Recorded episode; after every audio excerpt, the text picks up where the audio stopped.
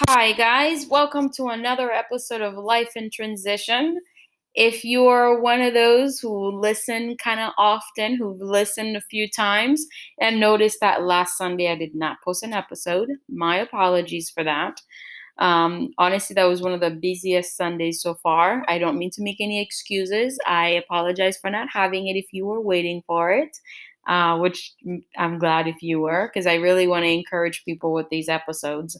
Uh, but in any case, so last Sunday, for the first time, I decided to meet up with someone, uh, and then we went out to a park. A coworker and I went out to a park, um, which is one of the things I love in the area where I'm living now. There's so much to do outdoors, and I've never really been an outdoorsy kind of person. But um, with the situation being the way it is, you got to find a way to get outside, get some fresh air, get some sun. So, um, and one of the safest things to do really is outdoor activities like going to a park and things like that, because there's enough space for people to spread out if there are a lot of people there and things like that. So she took her blanket and I took my beach chair slash lawn chair and we give each other the you know the distance and we were able to sit down with our mask and talk and kind of hang out so any case by the time i got over and done with all of that um, it was my bedtime and then before that i got called in for work which usually i don't work on sundays uh, but they really needed someone and i kind of want to make a good impression taking one for the team so i went ahead and worked a few hours so between all of that i didn't have time to post an episode so, enough with the disclaimer. I'm making an episode now. so, today I want to talk about the topic for today is get out of your own way. And you may have heard this expression before where people say, hey, get out of your way, or sometimes they say, get out of your head, and that kind of stuff. And I'm speaking from experience when I say, get out of your own way. I have been in my own way so much that I got to the point where I just got tired of it. Where I'm like, okay, if something comes to my mind, I have a few questions to ask myself. And and with those questions, I take those questions in prayer and then I seek the Lord for peace, for guidance, whether that's something I should be doing or not. One thing i I'm learning not to do is allow fear to stop me from doing something. Um, I don't know if you guys are familiar with Priscilla Shirer. If you're not, YouTube her name, Google her name. She is one of the best preacher of the word I have heard so far. God has blessed her with a way to break down a verse and make it applicable and easy to understand. So I highly recommend checking her out if you're not familiar with her. Her name is Priscilla Shirer. Um, and mentioning her name, I forgot what I was going to say. Oh, great. I'm just waving about her so much. I forgot why I brought her name up. Yes, she said, oh man, I'm going to leave this part in there because it's funny. Um, she said, when she's deciding to do something, at the end of it all, if she realizes fear is the only reason she doesn't want to do it, that gives her the green light to go ahead and do it. If she checks everything, she goes to God in prayer, seek counsel from people she trusts, seek the Lord in the word, and the only thing she can think of as to why she shouldn't do it is because she's afraid. She says, This is usually a good sign for me that it's something I should be doing. Because the enemy, the devil, will try anything to keep you from doing what you should be doing. And a lot of time, fear is what he uses fear that you may fail, fear that it may not work out, fear other people will look at you funny, fear you will come out looking like a fool, fear that you may come out looking like a weird one, fear of this, fear of that. The enemy uses fear to stop us from doing the things that we should be doing, things that God created us to do, things that we are purposed to do. I took that from her and I've actually applied it on my own life. If the reason I don't want to do something is because I'm afraid, after I've prayed, seek the Lord, seek counsel, and sit down and reflect on what it is I, I need to do, the, the different factors involved, when I consider it all, like she said, if fear is the only reason that's stopping me, that usually is a good sign that I, am I'm, I'm okay moving forward. Especially if underneath that fear, I can feel that there is peace there, then I'm okay moving forward. So when we talk about getting out of your own way, a lot of time fear gets in the way of us doing the things that we want to do. So I want to make three key points. So I want to kind of take out three bullet points um, to kind of discuss the process of getting out of your own way. So, first of all, talk yourself into it instead of out of it. Many times we talk ourselves out of doing things. I have talked myself out of getting jobs. I remember one time I went to a job interview and I was like, oh, I don't think I'm going to get this job. Once I walked into the school, I saw some of the bulletins on the wall and I saw the posters on the wall. I was like, man, the teachers here are like, you know, they did this little thing where they put where they got their degrees from. There were a lot of teachers from like prestigious schools, and I was like, oh. My, I mean, I went to a fairly great school, but uh, for whatever reason, again, comparison. I mentioned that in another episode, comparison versus uniqueness. Check it out if you haven't listened to it. In comparing myself to those other teachers before the interview, I I denied myself the opportunity to get the job. And tell you what, I did not get that job. I think the interview went well. I did the best that I could. And what I don't know what else happened in between that. I didn't get the job. And to this day, I truly believe the reason I didn't get the job is because I had already set myself up for failure. I already set my, the minute I started comparing myself to those other teachers, comparing the schools they went to to the school I went to, I had already eliminated myself before I started the interview. So during the interview, even though I felt great, I probably came off um, incompetent. I probably came off not lack of confidence and all that kind of stuff that I was trying to muster and hide so that I could have a fairly good interview. So instead of talking yourself out of something, talk yourself into it. Again, when you sit down with yourself and you say, you know what, I I have prayed about this. I've seeked the Lord and His Word about this. I've seek counsel about this. I've talked to some people I trust and they know me and they know what I'm capable of. I've talked to them and they agree this is something that match my personality, my capability, and all that stuff. You know, if you said, I've crossed all my T's and dotted all my I's, granted, not everything is perfect. You're not going to be 100% about every decision you make. But if you've come to the end of it and you said, Why am I not looking forward to doing this? Why am I not taking this opportunity? If the only thing you can think of is because you're afraid of failing, afraid of what people may think, afraid of that you may not make it, do it. Talk yourself into it. So instead of talking myself out of things, whether it's through comparison, through fear, through lack of knowledge, or whatever it is, or not trusting my abilities that God has given me, instead of talking myself out of things, I talk myself into things. For example, this is a pretty simple one, but it works. When I'm working out, and I want to push myself a little further, I talk myself into it. I'm like, girl, come on, you can do this. Come on, another mile, another half mile. If I'm set out to do a five mile run, literally, I'm talking myself into every mile. The route I run now, I'm pretty familiar with, so I can run from one light pole to another. When I get to the, especially on the way back, when I get to the point where I'm like, I'm tired, my legs are feeling numb, and I just can't take it anymore. It's hot, I'm thirsty, whatever. I tell myself, you know what? We're gonna run from one light pole to the other. That's how we're gonna finish the the the rest of this run. I'll run from this light pole to that light pole. If I need to take a quick break, I take a quick break. If not, I'm like, okay, another light pole. I run from one light pole to the other until I make it to the end of my run. So now I've learned, I am learning to talk myself into things rather than out of things. Another one for me, especially in the area of dating, and I've been, you know, reflecting lately, why am I still single? I desire to be married. And, you know, people around you who loves you and mean well, but don't always come out that way. Then, you know, it's not God's timing yet. Maybe you're not ready yet. I'm like, I am ready. And if it's not God's timing yet, okay, I can try to understand that. But what else, the what else is there that I need to work on that I may not be noticing and I need to bring to the forefront and work on. And I realized I may have talked myself out of probably some really good potential relationships.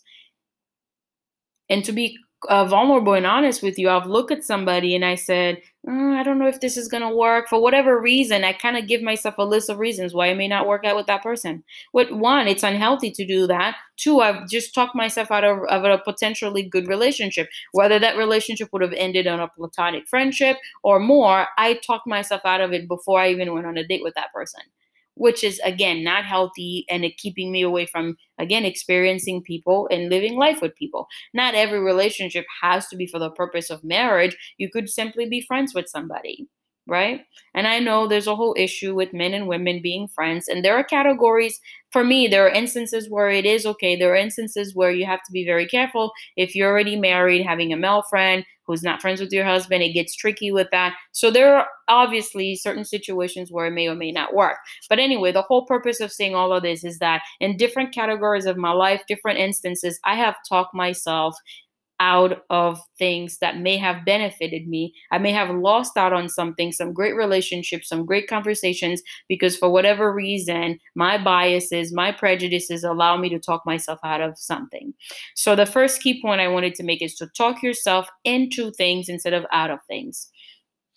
The second point I want to bring up is that uh, when you're trying to get out of your way, make the decision to commit to whatever choice it is and stay the course. You have to realize this decision is a commitment.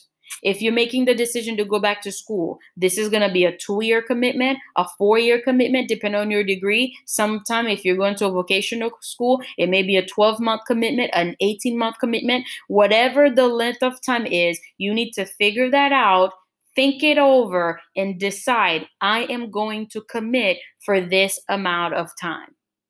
When I decided to go back to nursing school, I had finished the prerequisites already. I knew the program itself, the core classes would take me two years. So I committed myself to those two years. I think there are some friendships that kind of grew stale during those two years. There are some opportunities I missed during, hmm, sorry, during those two years. Oh, sorry. For example, I think one time I had planned to go to Spain and I was like, uh, I'm better off saving that money. I'm better off taking that time to continue studying, even though school will not be in session during that time. So I missed out on those opportunities because I decided to commit and stay the course for that one thing I was focusing on, which was nursing school at the time. So you have to understand the commitment that is required and don't be surprised when that commitment costs you some other things. You have to choose what you're focusing on and stay the course with that thing. That brings me to the third point.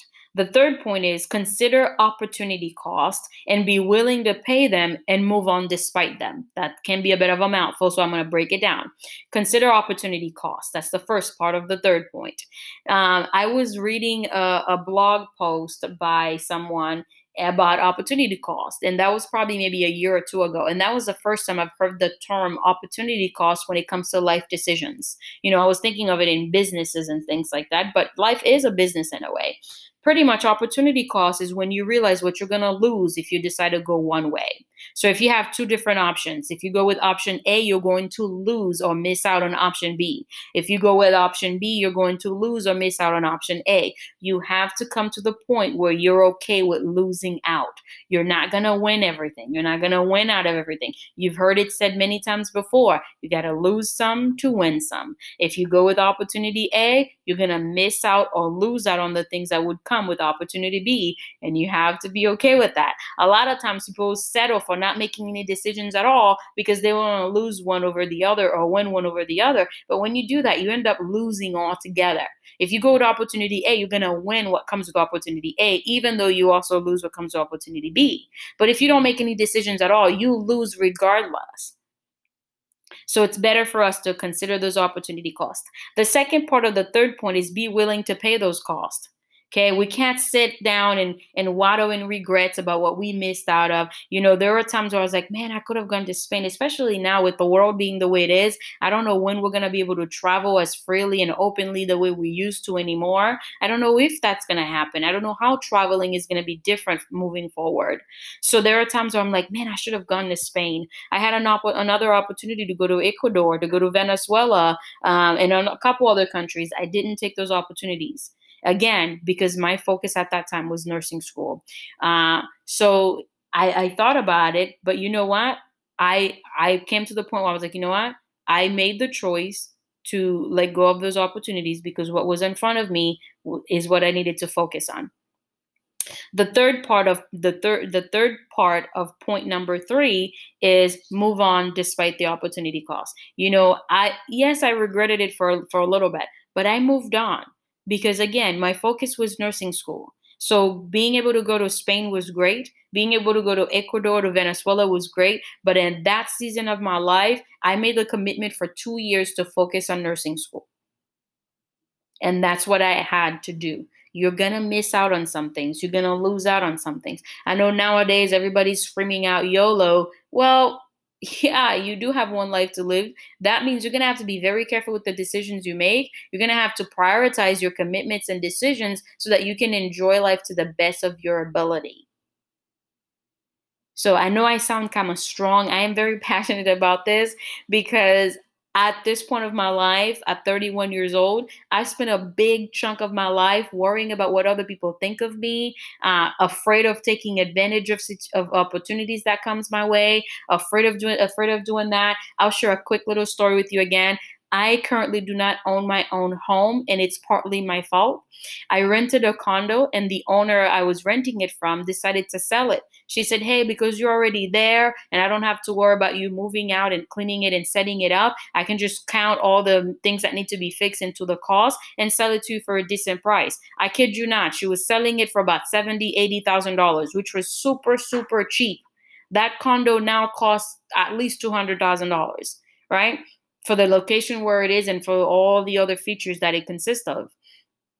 I missed out on that because I was afraid. For whatever reason, I had it in my mind, well, I want to own a house when I'm married with kids and a husband and this and that. When in reality, who put that on me? I did. And who missed out on that opportunity? I did all because I talked myself out of it because of fear that, you know, a single woman shouldn't own a home or it's better if you own the home with a husband with kids. That's how it is for some people, but not for everybody. And to be honest with you, that's one of the things I really still to today, I have to be very careful not to go into regret when I talk about it because it was such a nice condo. I really liked it and I would have had my own place instead of still paying rent. So be very careful when you make your decisions um, and your the commitments that you have to make and also talking and talking yourself into things rather than out of things. So right before I log off or right before I stop this recording because I'm going towards 20 minutes and I want to stay under 20 minutes with these episodes. So today my whole topic was getting out of your own way so that you can enjoy life to the best of your ability. So, three things I talked about to help you get out of your own way. Number one, talk yourself into things instead of out of things. Number two, make this make the decision to commit to whatever you choose to do and stay the course no matter what. Number three, consider the opportunity cost of your decisions and commitments. Be willing to pay those costs and move on despite the cost. We can't move on if we're looking back. You got to keep pushing forward. Okay. You got to lose some to win some. The ones you do win, make the best out of them. So I hope you guys you I hope you feel my heart and hear my passion talking about this subject and I hope you're encouraged. And if there's a decision you need to make right now, I encourage you to pray about it, seek the word of the Lord about it and seek some really good honest friendships, counsels who will help guide you in making the best decision for this season of your life. I hope you guys have a wonderful day. Thank you for listening. I hope you made it to the end of this podcast, and I will keep posting them because I really do want to encourage you guys. Again, thank you for listening. Have a blessed day.